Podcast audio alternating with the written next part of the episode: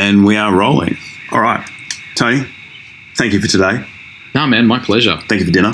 No, it's all Appreciate right. it. And thank you for the um, for those poor souls unfortunate enough to listen to this right now. We are poor souls staring at a terrible array of whiskey. We've I'd already say had fearsome. yes, it's, it's, it is quite ridiculous. We're two whiskey fiends, and this is a podcast that, you know what, part of the reason why I chose price of entry is because it means I can talk about multiple topics and Oh, not yeah. be stuck. So, you know, price of entry into whiskey and being a, and a whiskey a whiskey aficionado or connoisseur It's a fl- it's a slippery slope. It is so slippery. It's for me. It started in COVID because I was super bored and I started like with everything nowadays. Started with TikTok, and I actually saw this guy from Nonesuch, um, and he was just talking about whiskey in plain terms that I understood, and I was like, no one has ever explained whiskey in this way. I have to a support this guy because he couldn't do tours at his distillery in Tasmania. Um, and TikTok just blew up for him, and he was getting orders from everywhere. And I was like, I, I need to try this for myself because I thought that the longer a whiskey was aged, the better it is. When really, that's more to do do. with yeah, it's more to do with like the the size of the cask or the barrel that it was um, that it was in.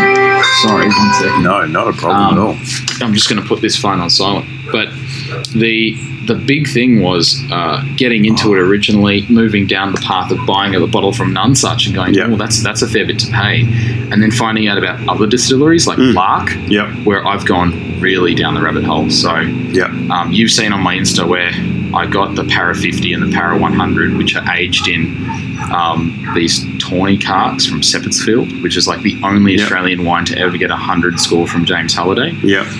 And then they had the Christmas release, he had the Quiet Cannon Rum. And the Symphony Number One, which is their first blended, and like you said, what is the price of entry? Once you're in that rabbit hole, it is high.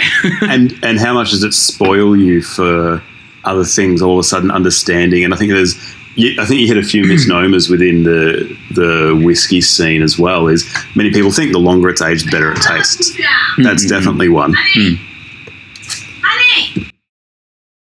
yeah a couple of the misnomers within the industry is one is yeah that the longer it's aged and the marketing is what gets you as well Mm. because market and the bigger brands market particularly that the longer it's aged, the better it's going to taste, and they Mm. charge you, you know, exponentially for the years age for how much the bottle actually costs. Yeah. And the other one is that blended is no good.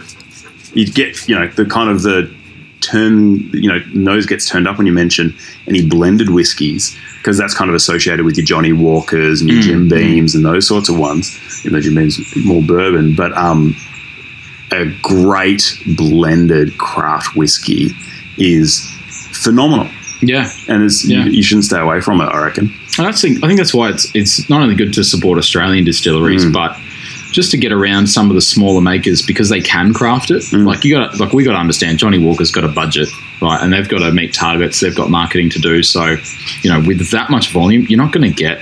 I mean, they can get a level of consistency, but the price is really in the in the marketing budget. It's not necessarily in, into the, the taste. Um, Yeah. Like some of these just blow the major labels out of the water. Yeah, So for those listening, we are up to Nonesuch distilleries uh, single malt port single cask in a 500 mil, and it is uh, 51.5 percent, and it is actually it's cask strength. That's Ca- nice. Yeah, you don't even have to add down. ice. Mm. You don't even add ice. Like some cask strengths, I've I've purposefully even the Aberlour, I put a block of ice in there because it releases more flavors. Yeah, And that was one of the things that, you know, Chris, the distiller at Nonesuch, that he's big on in TikTok is that when that comes out, like the brewer adds water. Some Mm. people say, oh, you can't add ice to your whiskey, but he's like, it's really just preference. Mm. You know, it's at what level does it become enjoyable?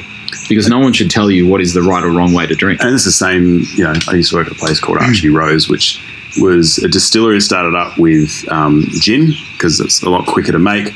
With the goal to produce whiskey down the track, Mm. so made the whiskey up front, put it in barrels, and, and was biding their time. And their whole, you know, thing, especially at the bar that they have there, with gin and tonic, is people would all the time be like, I "Oh, just make me gin and tonic." It's like, cool.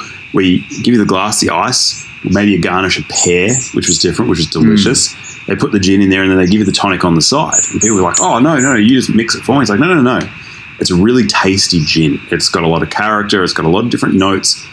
The tonic will complement it, but that's exactly it. It complements it to what you want. So you just put in a little bit, little bit, till you figure out what works for you, what your palate can.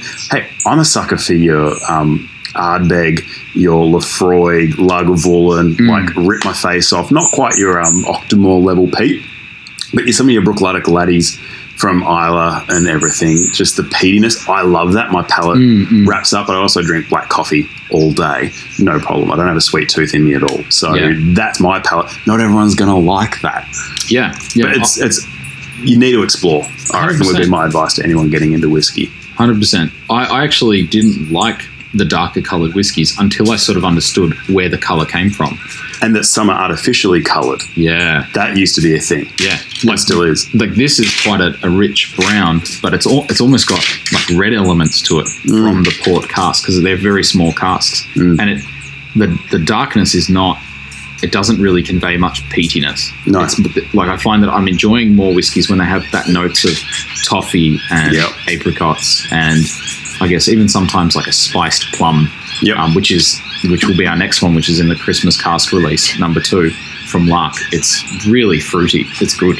Fun fact about the um, anything that's in a port cask these days is my wife and I did our um, honeymoon over in Islay in Scotland.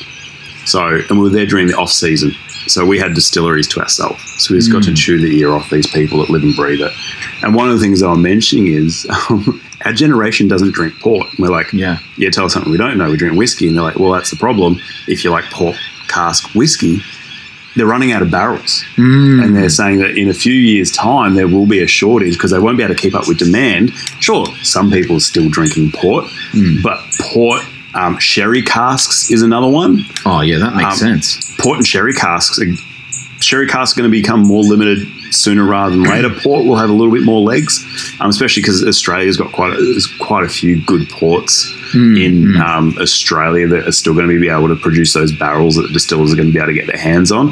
But they were saying mainly, particularly sherry casks. Nobody's drinking sherry, so get it while you can.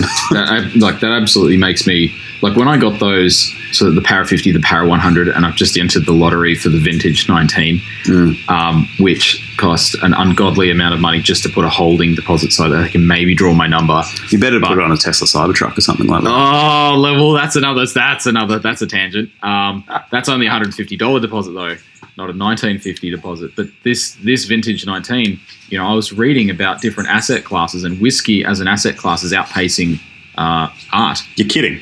So it's the the value of whiskey is increasing at a rate like that is infinitely greater than than art and, and a few other sort of limited edition collectibles. And what is investing in whiskey? What's what? So buying limited runs, so Right. things that are, are going to disappear. Um, younger, successful professionals, and from countries that have got this booming new rich generation, they want to have something that other people don't. And in a whiskey world, uh, recently, I think it was a bottle of. Well, I'm gonna. Someone's gonna fact check this online, but it's it's a it's a Scottish bottle, but it was once one of a kind, hand painted, and sold for over two million dollars.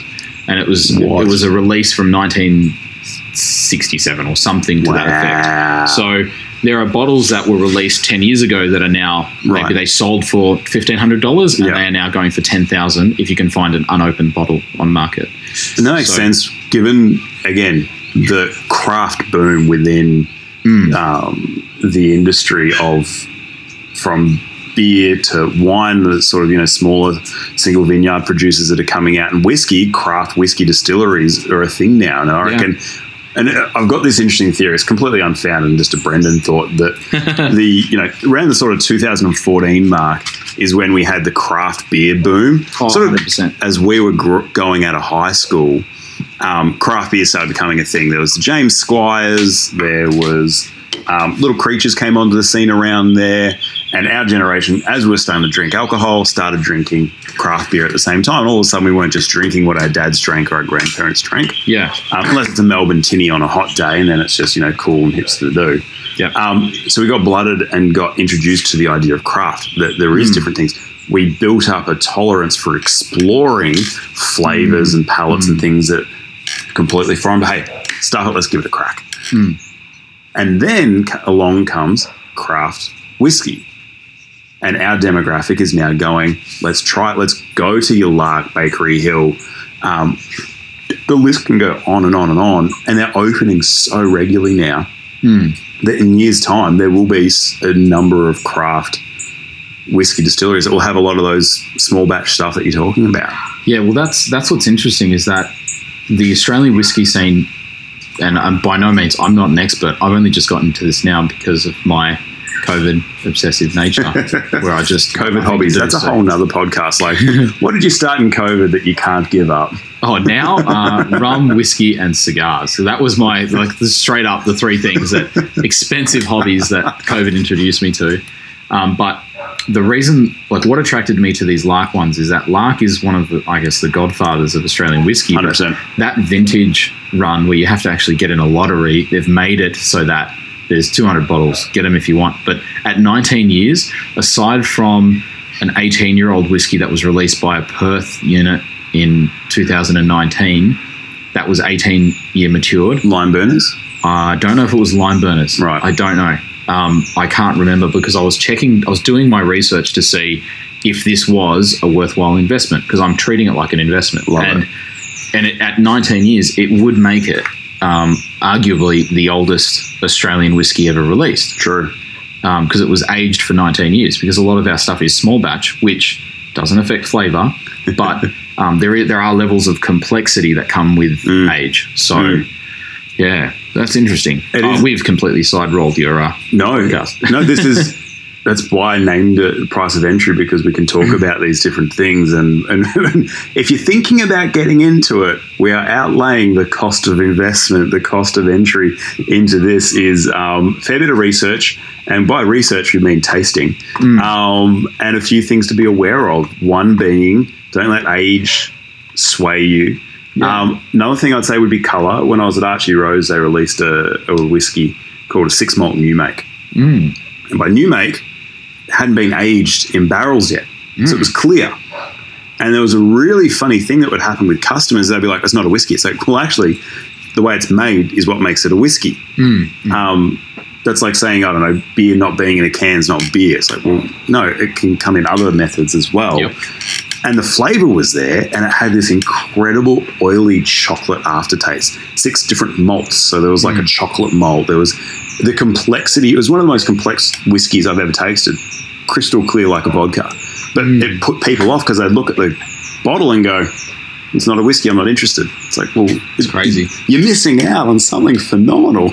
Oh man. Yeah 100% yeah, yeah, no. I, am all for that new experimentation. We were talking about it earlier, but Four Pillars has done really yep. well with that, and you were saying as well that Archie place.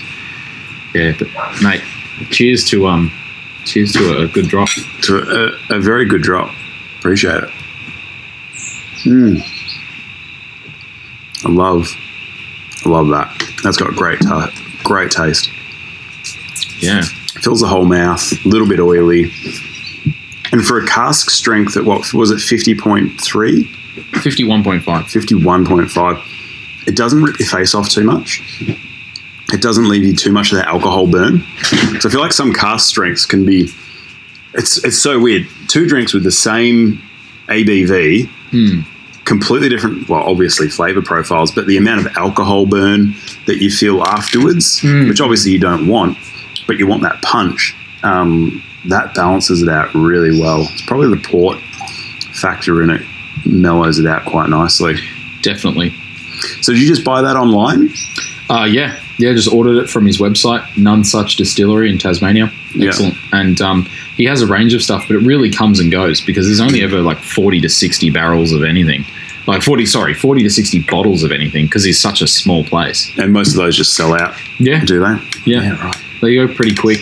Um, but that was that was all down to his social media marketing, which was uh, consistency. You know, he just constantly put out content, and it was just educational, interesting, funny, engaging. It was basic, but he was an affable, likable fellow, and because he was consistent and he was genuine, people just were attracted to that and were drawn to that. And I still remember when he had uh, maybe hundred followers on TikTok, and I was one of them, and there was something something of his went viral. I think when he was talking about you know there's nothing wrong with adding a bit of water to your vod- to your whiskey if it makes it taste better to you. and it just exploded, you know, in the comment section and, Mhm. and in the algorithms. And overnight, he went to like twenty seven thousand something followers, and you know, and his store started selling out, and he can't sell international, so that upset a few people. But Yeah. yeah, his Australian stock took off, and I, I hope he's selling out all day, every day, because he can't have people down for tours. I don't think just yet. Right. Yeah, I'd love to.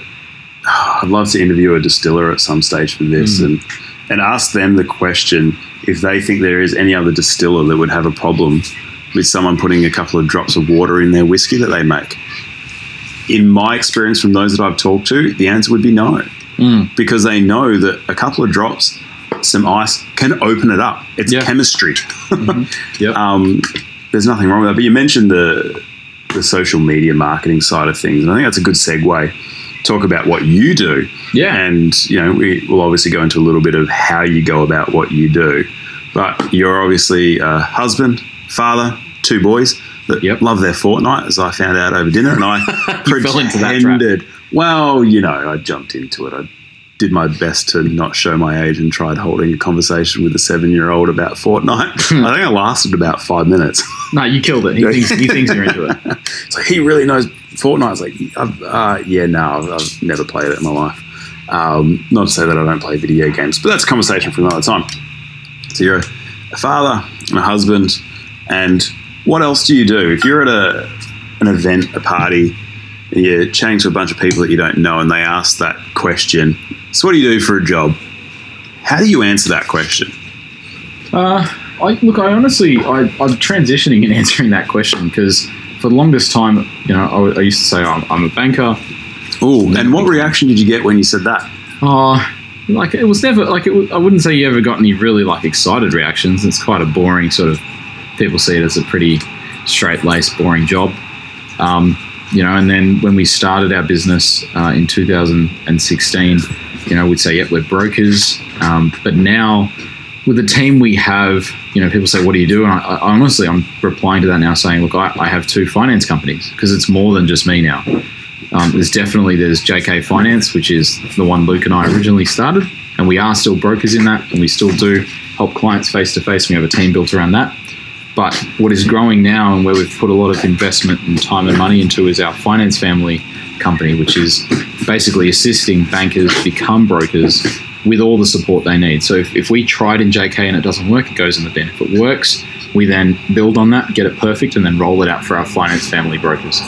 So Right. we have been constantly every six months reviewing the process. What can we do better?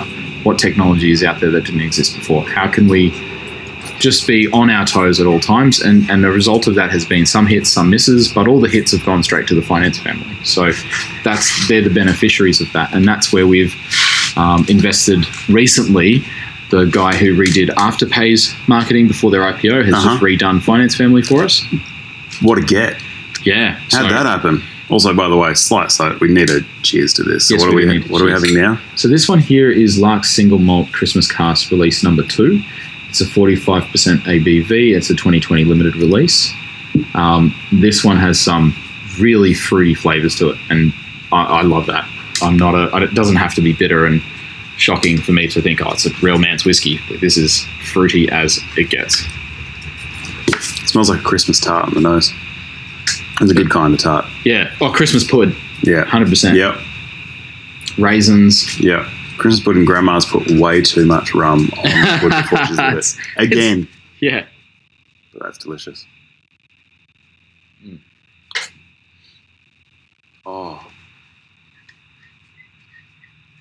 It's it's like really the smooth. spice without it being spicy. Yeah, yeah. It's it's that Christmas spice, like sort of like a cardamom, Yeah. cinnamon. It's not like a, a white pepper No, that you get with some spicy rums, but it's good. that's Good. delicious. That's delicious. So, Yes. finance family has been where. Yeah, so so that's where we're putting our focus and our effort um, through our accountants, Future Advisory. Um, they had to go through in two weeks. They had to start afresh, and so they went from brand A, which we won't mention, to Future Advisory. And this guy, you know, pivoted. They've been working together for years, and within two weeks, they had a brand new brand which looked absolutely slick. And we went, "Holy cow! How did you guys come up with such smooth, well cultivated, branding in two weeks. Like this, this should take ages to develop. And they said, well, we went with this guy, and he's the guy that looks after Afterpay. And we're like, all right, let's let's talk to him. So, yeah, we got him on board. And funnily enough, my business partner, as a joke, always says that, oh, I'm glad I convinced Tony to, to go through this process because I was the one that was with it. He was the one that was like, I don't know about this man. I don't know about this man. He doesn't seem like he doesn't even have an email signature. What is he doing? You know, but it was a case of, you know, the mechanic who doesn't look after his own car type thing. A builder We- whose house is not quite finished. It's Yeah, a builder who doesn't, you know, do his own renos type stuff. Yeah. And when we saw his work and he showed us like this is what it looks like, we were like, oh my goodness, that is that is chalk and cheese to what we had before. And um, and it pivoted. It, it it was one of the reasons we even pivoted from leaving our current office to getting a place in um, sort of Main Street, Berwick Village, Mm. um, to have street frontage because Yeah. we now have a brand that we'd be glad to put in neon lights. Whereas before it was something that we came up with um, that accidentally looked like a Foo Fighters riff off. We didn't even realize until after we'd done it. But it, was okay. But it was just no, not, not something that we could feel comfortable putting on merch, going big on social media with, what have you not. But this new brand is, um, yeah, it's given us the courage to take our business to the next level. That's awesome. And that's a great summation of where you're at now. And I think you've given some very, very good throwaway comments that led to that where you hmm. are now. So where did JK Finance start? Where was sort of the the beginning point, the glimmer in the eye? There's, there's an excellent story behind that. The glimmer, the glimmer behind the glimmer was I sat down with one of my mentors. Um, I won't mention his name because he's a private man, Mm. but he has done very well for himself over the years. And I met him while working at NAB. And how old just- are you at this point? Sorry, How old are you at this point? at that point I would have been. It was like 2000 and it was the start of 2016, so five years ago. I would have been 27, Yeah. 27. Yeah. Yeah. So I was 27, um, sitting down. He's a he's a client of the Carlton Business Banking Centre, and I and I just got introduced to him. You know, the business banker said, "Hey Tony, you should meet this guy. I feel like he's something that you you know somebody you could learn from and, and be good to know."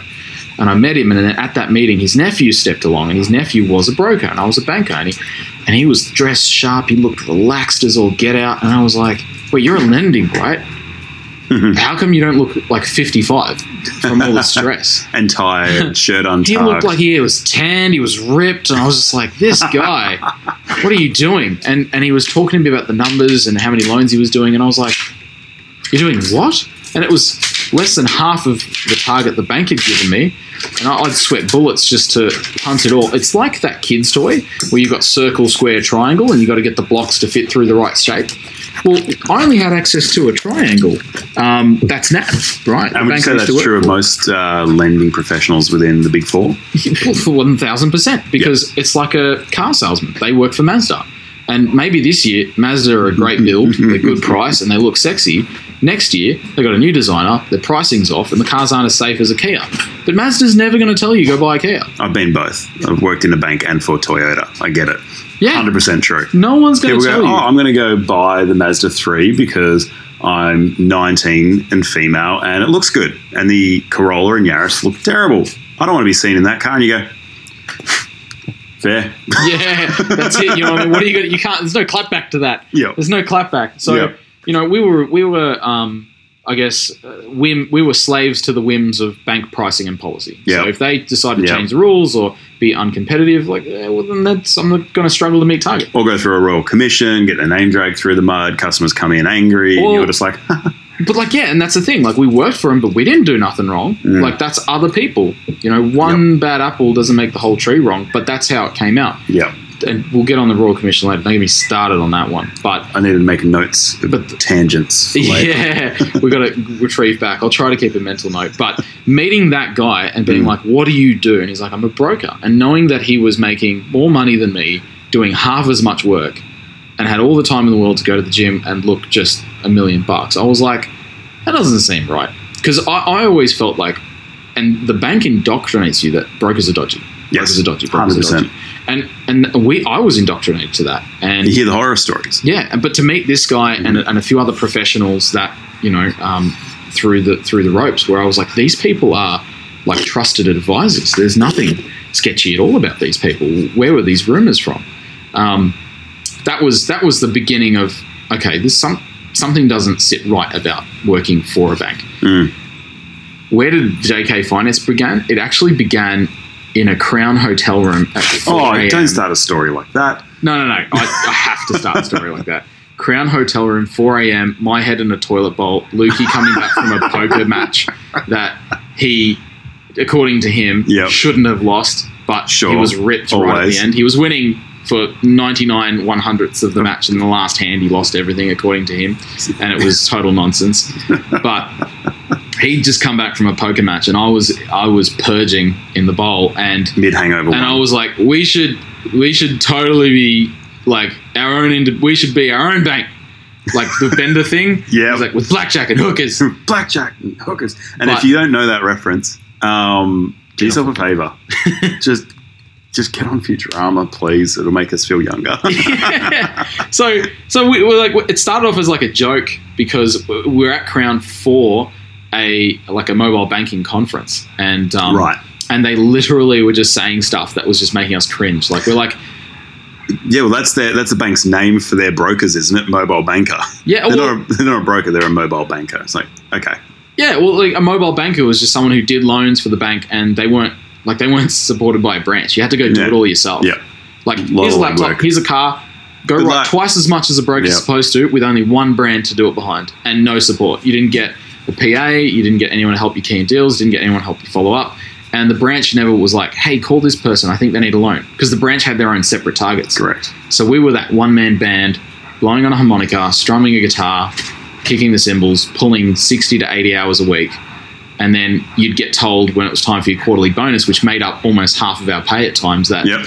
oh, there was an educational model that you didn't finish, Mhm. even though there were no reminders Yep. or no one would be told they had to do it. Yep. And then they'd try to scuff you half your bonus. And you were just like, Was customer satisfaction worked into the um, the metrics that would deliver your bonus as well? no, Okay. no, it was that was a fun one in, in both branch and um, car industry Mm. was um, similar to that for your bonus so you're living off minimum wage Mm. and the rest is commission which is why you know it's inbuilt for car salesmen and sometimes finance salespeople Mm, mm. to be dodgy because it's inbuilt into their pay structure to well if i don't do this deal my family doesn't eat potentially or i don't Yeah. make this mortgage payment because i'm on minimum wage unless i hit these targets. So am i going to start bending the rules That's to get across the line? And that's how it starts and that's how this corruption starts and that probably goes a little bit into the royal commission tangent. But with car sales in particular i had oh, wait, oh, yeah. There was a factor that was factored into your bonus for each month was customer satisfaction and anything less than a nine was seen as a failure Yeah, it wasn't good enough. Crazy. so I had one customer, and I've got to tell this story because I tell it all the time to my friends, and they're sick of me saying it. So I took him on probably four test drives, which is three more than most people go on. Mm. Three test drives for a zero percent finance Camry. Stop it. So Zero. genuine, Can't. not like hidden fees. No, no, no. Zero percent Yeah, finance. yeah. Twenty-seven k drive away for a brand new Camry. There's no money in the car in terms of gross profit. Um, there's no money in the finance because it's zero percent. Um, and he's just asking all the questions, taking his time, which I didn't have a problem with. Hmm. I'm all about customer service. Went that extra mile. Can you deliver it to my house, not in um, the dealership, which we don't do because there's too many risks. If it gets a dent on, if a stone chip on the way to his house, we have to get that stone chip fixed. So mm-hmm. there's too many factors, so we don't do it.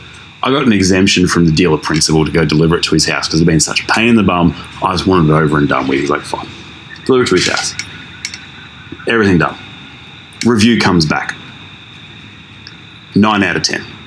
So anything less than a 10's a failure. Nine out of ten. Brendan was excellent. There was nothing more Brendan could have done. Brendan went above and beyond and delivered great customer service. However, I stayed at the Shangri La two weeks ago, and in my hotel room were two bottles of water waiting for me when I arrived. I would expect the same, if not more, service from Toyota. There were no bottles of water in my car when it was delivered, hence the 9 out of 10. I missed my bonus for that month because of his expectation from a completely different industry. What? I know, I know. What, and what that does to your soul is you then go, cool, next month I'm going to hustle harder and I'm going to start not taking any, and you, it chips away. Yeah, it does. So no wonder you got to that position where you're like, head in the bowl, we're going to do our own thing. Yeah. Sick of going through the grind. You're just seeing sexy make sexy, ripped, time for the gym. And actually, question for you on that then. What was most attractive other than his physique? Because I suspect it was the time that he had to get that physique. He as funny as that is, he just had time to come out and have coffee with his uncle. just time. who has time? You know, that was my opinion. Like, who has time? And that was that was a huge attraction for me. Mm. Yeah, um, that was just you know, there's something about someone like people talk about flashy cars, flashy Yeah. this. What I've learned is like a true test of someone's wealth is can they just squirrel like can uh, if they if they're able to just go and use their time in a luxurious way, like this Wednesday, I'm just going to go play golf. That is like way more powerful than a Ferrari. Yeah. Or have massages and bowling on a Friday afternoon. Well, hey, all right, come on. That's right. That was team building. That was team building. It's today. We don't do it every Friday, but it was also Luke's birthday, hence the bowling. But the massages are once a month. We try to anyway. Um, It's phenomenal. yeah, or like because that was the other thing is that when you work in a large organization, like that reward and recognition is just a box ticking exercise for them. They don't genuinely Fifteen percent off country road is not something to make fun of. Okay, because like I really look for. No, I'm joking. It's, no, but like the you know we just like the team works hard and Yeah. we want them to feel like they are appreciated, that we really do love what they do, and so do Mm. the clients. And and to be in your peak condition, like you need to be, you need to have time for yourself. You need to make sure you got the right balance. And if you're all stressed and worked up, you're not giving 100% of yourself to the people that need you the, the most at that time, which are, which are our clients. So, you know, for them to have a half an hour break in the middle of the day to get a massage and then put them in a completely better zone, everyone's going to get better results out of that. Like, we don't set targets for anyone. There are no targets. There is no pressure from us. Every broker just gets to run things the way they want to. And it works. It definitely works. At our small, call it craft beer style level, Yep, it works. love it. Maybe in a large organization like Aussie, it probably wouldn't craft finance. At Aussie Home Loans, it wouldn't work because they're Mm. too big. Yep. But that's where we want to keep things at this sort of craft, small scale level where we can be unique, we can be special, we can even be like some of Lark's releases. They're just getting more and more desirable and more and more expensive. Like, you know, we can we can aim for that rather than becoming the next Tui's So or the next. would a major part in that drive in your staff then, just to mm. jump on a little tangent.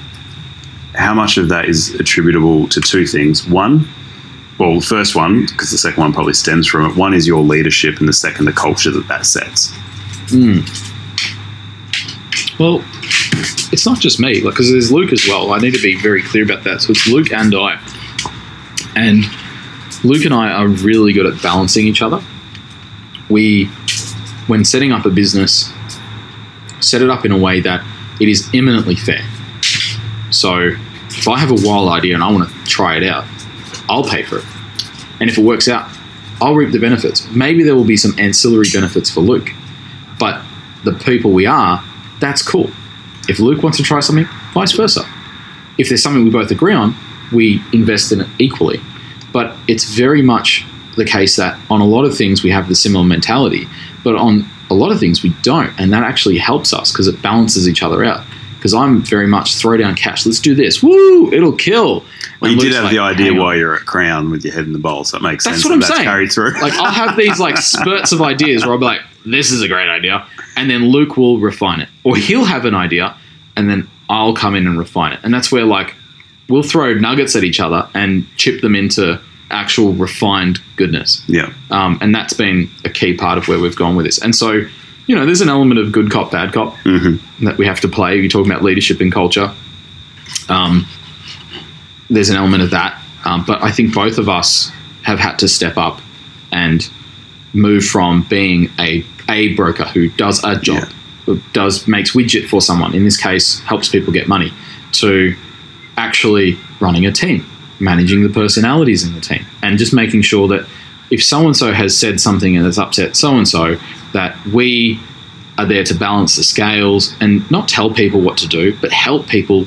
Um, we we say we just want to help people be the best be the best versions of themselves, to have the the life that they see themselves like wanting to have. So we asked them 12 months ago, where did you want to be? Now today, how close are you to where you saw yourself 12 months ago to where you know where you projected you want to be? But where do you want to be 12 months from now and how can we help you get to that spot? And that might be you know maybe making goals a little bit more realistic but it might even be saying that's probably a too realistic goal and you're underselling yourself here. You know if you did x you could achieve y and you'd have your not do more but you could attain that a lot sooner than 12 months. You know don't sell yourself short Is that a personal conversation that you have with each team member? Yeah, because no one's the same. There is no playbook that says do A, B, C for each person, and it will result in happier, better off people. It's just it's it's more about just knowing which questions to ask, and everyone's different. But as long as your your goal is the same as theirs, which is I want you to be happier in 12 months than you are now, Mm. and what would it take to achieve another higher level of happiness? And what do you think the just playing off the contrast between your craft finance business and your big TUI's big bank business? How much of a factor do you think it is for that staff member sitting opposite the person that pays them, hmm. putting it super bluntly, ver- versus that personal connection? In contrast to your bigger business, where you're more removed, you're a small cog in a big machine. Do you think that that factor of being a small cog in a big machine versus I'm sitting across the person whose name is on the door? Mm-mm-mm. Do you feel that that conversation, because organizations have your performance development that you have to do once a Yeah. year and set your smart goals and, and- all those sorts of things, exactly right. Um, mid-year reviews and all those sorts of things, and they kind of get lost as a HR nuisance that you just have to fulfill. Otherwise, you know, they'll hold it against you. Do you think that's part of it is because they're sitting opposite yourself, not just yourself and your personality and your natural leadership, but yourself because you're you are the business that your conversation with them holds a different weight. Uh, there's maybe there's an element of that, but I think it also depends on the person. I think in big organizations, it's hard to find people that really care. And I think that's the difference because you're going to find that someone who, if their baby is the business, then they genuinely care. You care about your babies. Yep. Um, but shout out to you know a long-time mentor and forever will be boss man uh, Dirk Ludowick, who was one of the most, if not one of the most effective leaders in the country. Um, it doesn't matter financial services or otherwise, but he genuinely cared about each of us Yeah. and his support and his style of coaching. Um, you know, chal- always constantly challenged us to be better versions of ourselves. And it was almost, it was the same time that we had that conference and I sort of lost a bit of the shine on, you know, um, on working for a big company, that we lost him as a leader. He moved on to, to greener pastures, he got promoted, which is fine. Mm. But then not having someone who we felt genuinely cared and like showed the same love and attention and attention to detail and that sort of thing. Uh, nothing against the guy who replaced him. Absolutely Yeah, not. right. He was a good manager, but Dirk was for us was a leader. Like people would like he's like ride and die. That's how people felt about him. They would die for Dirk, and he and he had that loyalty in the bank. There were a lot of people that didn't leave the bank because Dirk was their leader. The moment he left, they just didn't have that personal loyalty anymore. And do you think that personal loyalty came down to the fact, and you said it, he genuinely cared? Yeah, hundred percent. So is that the differentiation between the two? Then is potentially your odds of getting a branch manager that genuinely cares, that isn't there temporarily to get a few stats on the board and get promoted to the office because that's the more consistent gig than the bricks and mortar, hmm. versus you genuinely care because this business is your baby and the people you hire, you genuinely care about them. Sort of conversation, and therefore they would, you know, the loyalty is Because they know we're not fluffing them yeah, Like they know it's not like a HR spiel. yeah, Like I've been where they are. I've done what they've done. I think that's like a large part of it. I think if I hadn't gotten married young, if I hadn't had kids young, if I hadn't gone through what everyone else has gone through, like I don't have that life experience. I don't have the ability to relate. And I think like the the life yards that I've done has given me an ability to relate to people, and which is unique because not many people have kids when they're 22 mm, and not many people go and live overseas for four years. So different culture, different language, um, and then being a dad young, like it just it. I could have done this. I could have started a little later, and I would have had that life experience maybe ten years from now. And who knows? I might have started this ten years from now. but it just enabled me to start it earlier. And that ability to relate, like uh, the people that are with us know, like what I say is genuinely what I mean. Like there's no fluffing around or manipulation behind it. That pre-experience gave you your credentials for them to listen. That's a very good way of putting it. Yeah. And what would you say? You know, you just mentioned. So you. So what age? No, rewind even further. What made you want to go work overseas? Because that's like, well, how old were you when that happened? I was 19 So, when I left when I left home. Like I, who I does that? I just um, Other than You know- doing a gap year and just getting drunk in Europe for a year. that was the idea. Like I was like, Oh. oh, I need a gap year to like reset because I'm just not interested in uni. I had no interest. Like I loved accounting when we did it in high school and and I got to, you know, run a small business and do profit and loss. I'm like, this is sick. we had small business week. Shout out Maranatha Christian College and um, Hustle, and things happen. Lewis, James, and I uh, ran a hot dogs thing that did like hash browns and dim sims, like fried dim sims. We killed it. Um, we had Lewis's sales. I was there as the, the chef, and uh, as well as sales with Lewis, and and, pro- and s- sourcing the, the cheapest possible goods so we can maximize our margins.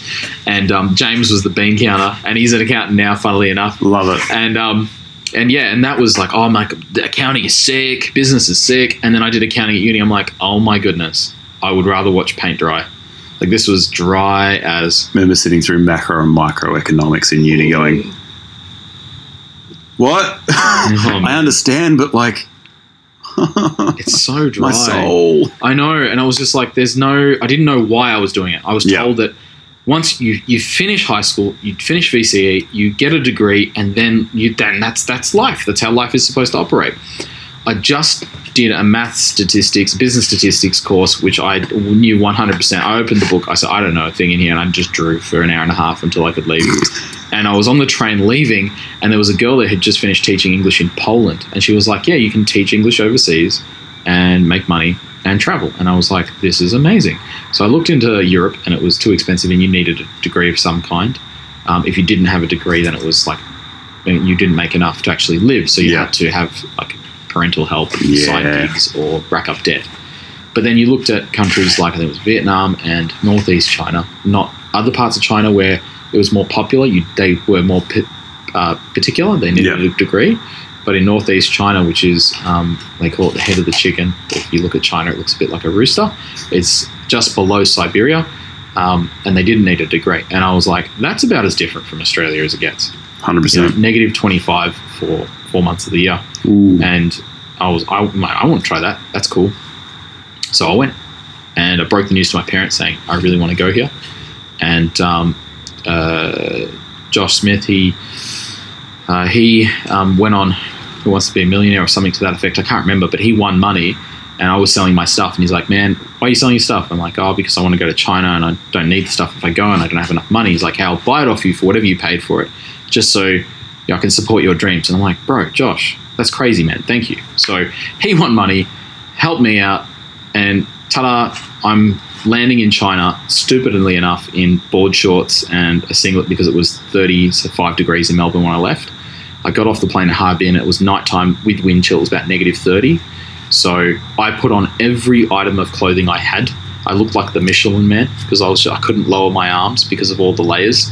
And the, the my new boss looked at me like, "Oh no, I've hired someone with learning disabilities because why wouldn't you bring winter gear Because you're 19 from Melbourne. I was 19, you know. Um, so yeah, and I stayed for a while there, and then through the course of things, it was a really uh, interesting experience because I didn't realize up until that point how dependent I'd been for myself, for my sense of identity uh, on my social circle. So Unpack that. yeah, What does So- that mean? like everything I did was mainly because it was my friends did it. Yeah. So being on the arse end of the world, like literal frozen butthole of the world, it's it is a place that they used to send political prisoners to. That's the foundation of the city. And then they found oil, and they made the political prisoners, uh, you know, make the oil fields, and they became national heroes. But like literally, what used to be a hellhole that they'd send prisoners to because it was so cold and and miserable, and um, I had no friends. The the glory shine of it after three months had like worn off, and I was like, I miss my family, I miss my friends. I don't know what to do because every part of my free time was taken up with doing things with them. And did you? Sorry, should have asked this earlier. Did you speak the language when you moved over? You didn't speak no. Mandarin. My friend Chris, he taught me Ni Hao and a few other ones, Ni Hao, Zai Jian, and that was about it. so, yeah, I couldn't speak anything when I got there. Um, and it was it was not like a Beijing, Shanghai city where there's heaps Yeah. of lo- like you know other foreign people there. More no, rural. There was like a grand total of maybe 50 foreigners in the whole city of say three million. So if you saw another white person, and I'm not saying that racially, it's just a non-Chinese fact. person Yep. on the street, you would like, oh my gosh, you'd point across the road, Bro. oh my gosh, this is a white person. And you and it would be like this instant bonding moment. Like, where are you from? America. Ah, that's awesome. Because we're speaking English, and it felt you felt parched. The ability Yeah. to speak English was um was almost like you know a cold cup of water on a hot day. But we had this bar called the Orange Bar that we almost burnt down with fireworks. But it um, it was like a melting pot for that half of the city, and even Right. the other half. Like people would go there um, on a Sunday night because we worked Tuesday to Sunday, and we'd go there on a Sunday night and drink and chat and talk about everything: whinge, philosophy, politics. Like nothing was off the table. Uh, recreational drugs was a funny one. Um, and we'd all have these really interesting conversations, and it was so cool because we could talk. I, I was talking about topics I'd never been challenged to speak about. Um, Your worldview was getting reshaped. yeah, hundred percent. So, yeah, and and not having my friendship circle around me forced me to do things that or explore things that I was like, you know, I genuinely like this, Mm. and I would have never have known Yeah. because my friendship circle in Melbourne would not have. I'm not going to say they wouldn't have let me, but I would never have been able to. So uh, I watched wrestling for the first time. Uh, we watched WrestleMania and drink. We and this American guy he had these games because he loved wrestling and he had these drinking games for wrestling. And I was like, this makes wrestling so much fun. When you I when you- get this now. yeah, like I get this now, and and like he spoke, he's like, we know it's fake. It doesn't mean it's any less cool. Mm. Like it's still a very physical, cool looking thing. Entertainment. I was Yeah. like, that's right. Another one was Dungeons and Dragons. Oh, Um, playing fourth edition Dungeons and Dragons because what are you going to do in winter? It's flat too, so it's not like there's hills you can do? carve up the slopes. Yeah. So, um, and another, and then the other one was I did a lot of reading. I finished Harry Potter all books in seven days because I just had all this free time. yeah. And um, and the other one was Warhammer, which is essentially Yeah. painted miniatures. Yeah, I got a mate that does that. Yeah, Mm, loves it. yeah, it's great. I still, I still love it. I still Mm. do it, and um, don't get time to play, but I like, you know, painting and, and building the minis. But yeah, it was, it was really um, an exploration of self, and it was funny that once I grew comfortable with the idea of exploring who I was, that's how I met. That's when, that's when I met Yo-Yo, and Who's Yo-Yo? which is da da da da, my now wife uh, Yep. of. How long has it been now? Twelve years coming up in May. Oh, wow. That's Yeah. phenomenal. So Congratulations, man. thanks, man. To all of the above. Yeah, so that then that's that's how I ended up in China. Long story short. What a time. And you're so, it's, I work at a university currently and I did youth work previously. And one of my favorite things doing youth work was taking a bunch of our year 12s from Wantirna South, so, you know, upper middle class, eastern suburbs of Victoria. Um, and taking them over to Cambodia for a trip for a couple of weeks. That's wild. And going out to a regional village.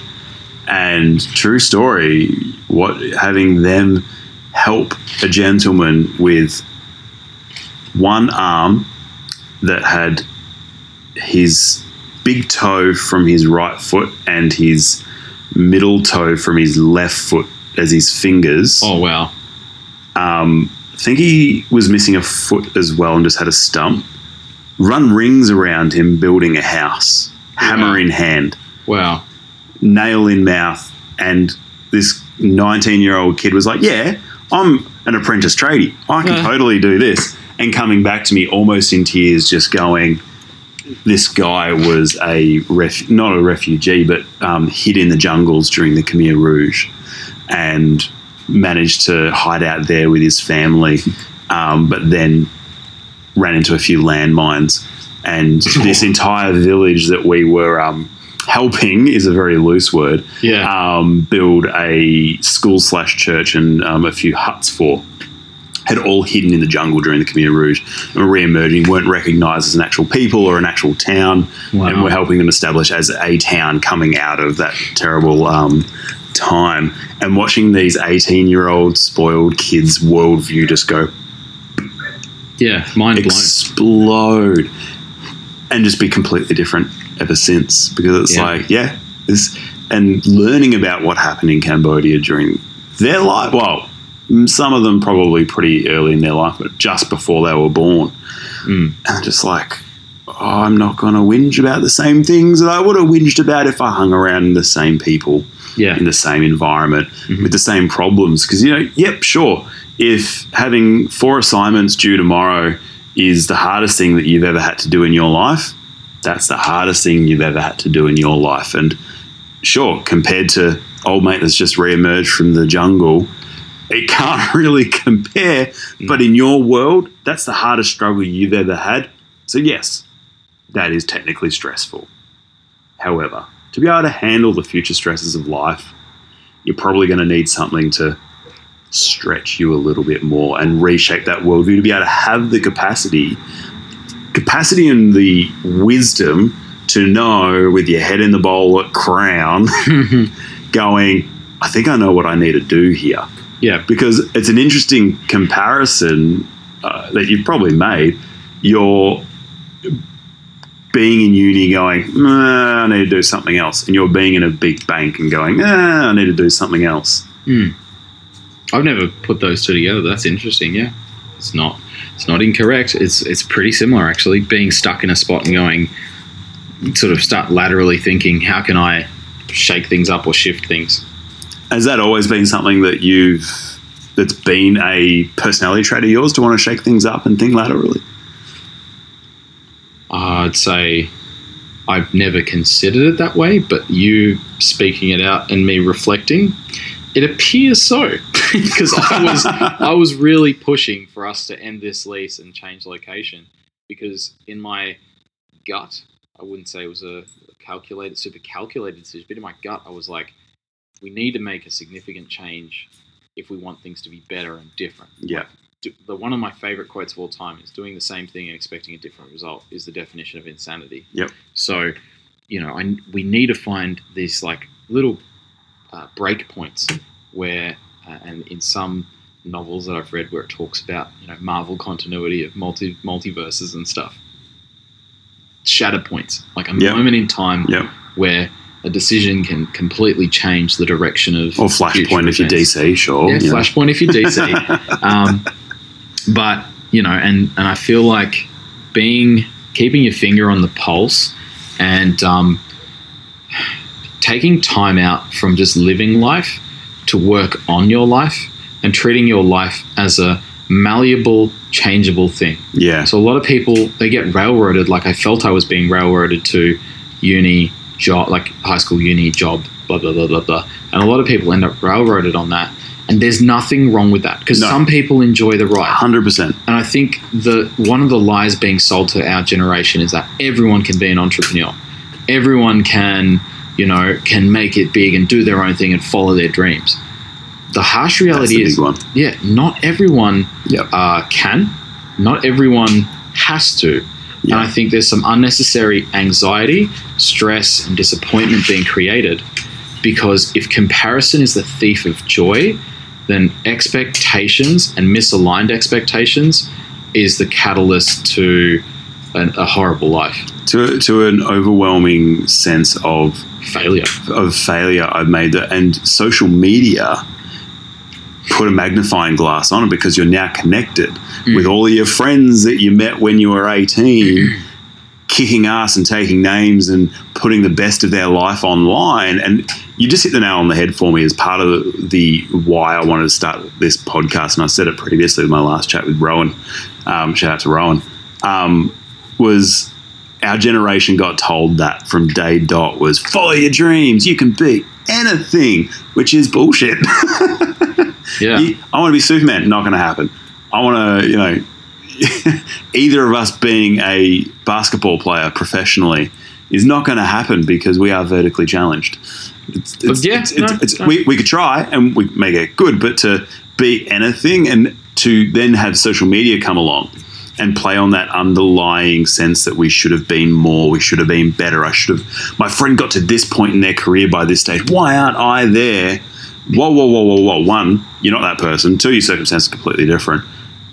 And also, you don't know what the price of entry was to get to where they got to. You don't know the maths equation that went into result in that little snapshot that you've just seen on TikTok and go, oh, why aren't I there?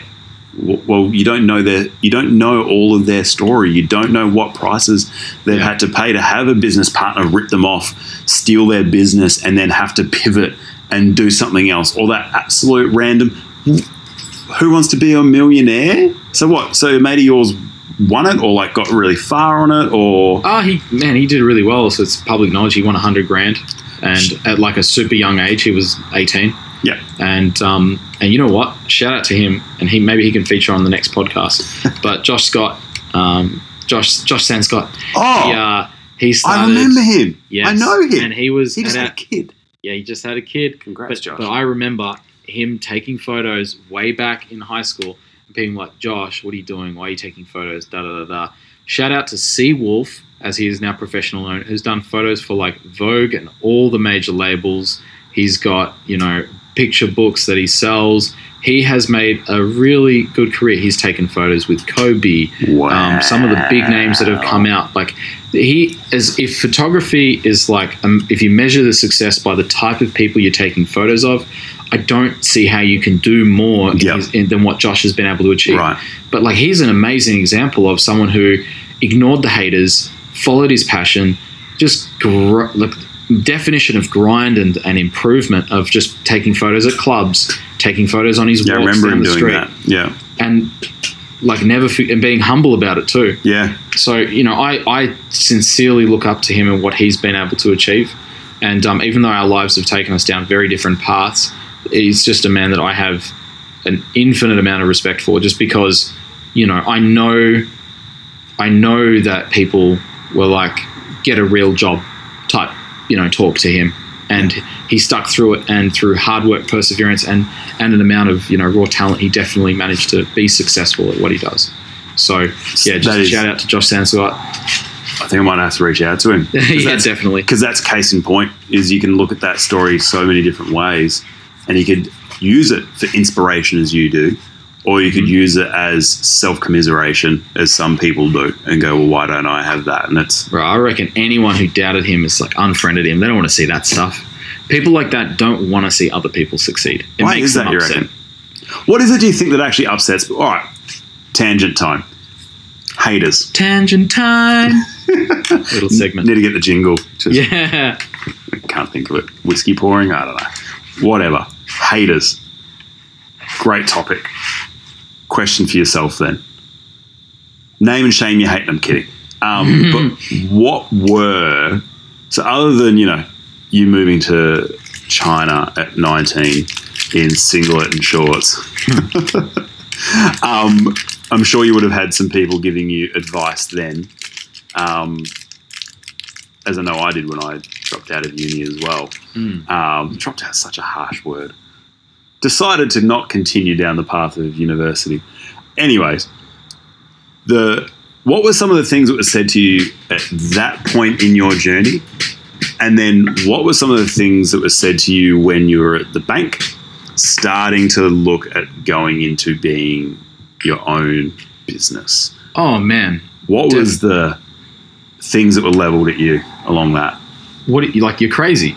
You've got you got entry into the course you're going into. Why would you abandon it? You know. Um, the other one was yeah, like when I when I left the bank, it was like to my family, it was like, bro, like you've you've hit branch manager. Like doesn't get like that's as that's as solid and as good as it gets. Why would you Yep. leave that? Yeah. Um, look, I know that there are elements of people that you know would say I went overseas and I came back with a non-Australian partner in life, and I know that I know for Really? a fact that there definitely there would have been there would have been people that would say stuff behind my back about that, and you know, and I can't point out and say any one person who did because no one ever, to, to their credit and to my face, ever said anything impolite.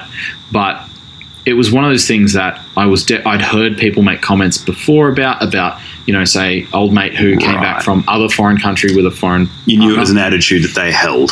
Yeah, that's right. Mm. And um, that, that that potentially could be something that people would say. And um, my attitude throughout the whole thing was, uh, it honestly doesn't matter, and it's just fuel for me to basically prove p- prove people wrong, I guess, or just to be just to be better, just to be a better version of me and better than what other people might be leveling at me.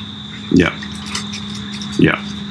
So for those that can't see, which is anybody listening, we're um, at a fun stage of we've finished our dram of Lark Christmas Cask Release 12, and uh, we are unfurling these delicious looking cigars. Where are they from? So these are Bahia, Brazil. So they're hand rolled, I think, in Brazil. From Brazil. Yeah. Have you been to Brazil? No, one to go though. It is a beautiful part of the world, humble brag. I had the intense privilege of getting over there for a work conference that happened to coincide with the World Cup Oh yes. and happened to be on Copacabana Beach with apparently 440,000 other Brazilians for the World Cup opener watching on two big screens as Brazil luckily won. And that was an experience of a lifetime. Seeing, you hear about how much the South, uh, South Americans love their football, but to actually be in a crowd when Brazil kicks the first goal of the World Cup oh, and everybody jumps up and starts hugging just complete strangers.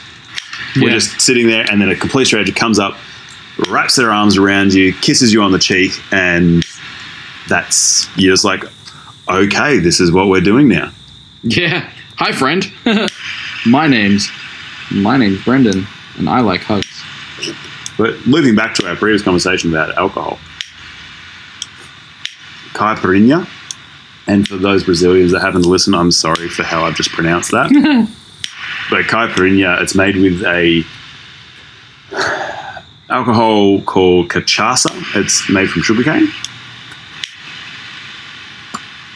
That with brown sugar and lime is just delicious and we're both attempting to get these cigars going, but they These are, are very thick. These are um, are. these are Churchill Toros, I think. They're they're one of the largest sizes of cigars you can get. So when when what when did your cigar journey start? When I watched The Last Dance with Michael Jordan, far out. But well, how come you haven't poured me whiskey like he had in his glass during the last dance? Did Well, you yeah. see how much he had? You go back and watch the last boy. dance. Watch his whiskey glass, and it is two thirds full to the rim at all times. Yeah, he's a big chap though.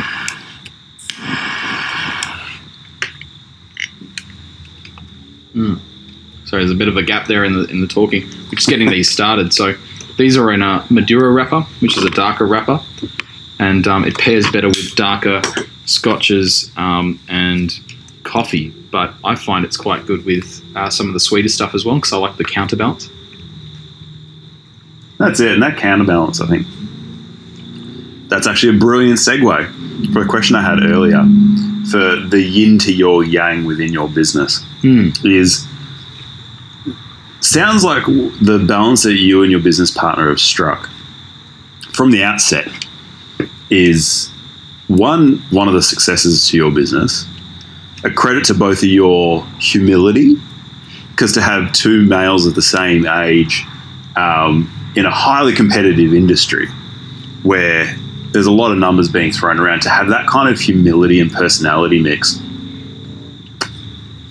and both be good leaders from the sound of it is um that's a super rare combination. I'm in the humble brag the vast number of people that i know and have interacted with. I've seen i've seen personalities like yourself leading a business. I've seen personalities from the description that you've given of your business partner leading a business in their own right but never together.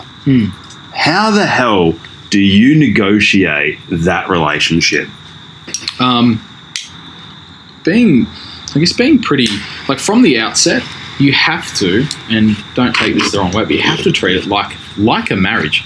So, like, expectations are the key. I think the number one killer of relationships is mis- mismatched expectations. Whether it's about dinner, about the cleaning, Yep. about whose roles are what in a family uh, family unit, whether it's two people or two people with kids, etc. In a business, it's quite the same. So, we've managed to balance what we do and the value we contribute. And Yep. every and every couple of months we'll take out time to reset our expectations and make sure that we clear the decks and that if there are any ill feelings which happen sometimes Yeah. because we don't talk about them we bottle them up we feel a certain way and then when we hash it out and we talk it out we realize that we were being silly or mm. maybe the other person just didn't realize and it's that sense of i guess willing to forgive and forget is a big one willing to understand that no one's perfect and willing to, I guess, make sure that we appreciate and value each other's role because we do different things. And that's how it sort of works because we know that we fulfill different functions together. Right. So, one, was that a deliberate conversation you had at the outset, or you just figured it out? And two, how do you have those conversations, those regular check ins, for lack of a better term? Oh, down at the shooting range, at golf. but I literally had this conversation with a guy today. And going back to the whole social media expectation thing, I'll touch back on that. But I told him, he said, because he didn't know what he wanted to do. He had the capability to do so much, but the amount of options he had was overwhelming him and his partner. And so he really didn't know what he wanted to do. And it, it Your led business to- partner, this no, is. no, no. This Oh. is just a random client. Oh, right. Ability to borrow, ability to invest. He had all these options, and he didn't know what he wanted to do because he was uh, exposed to derision paral- decision paralysis. So we got my, my boys are here, and they're asking me if I, I want cuddles. And uh, We can I'm- pause. Yeah, we'll pause for one Pause. second. Absolutely. We'll be right back.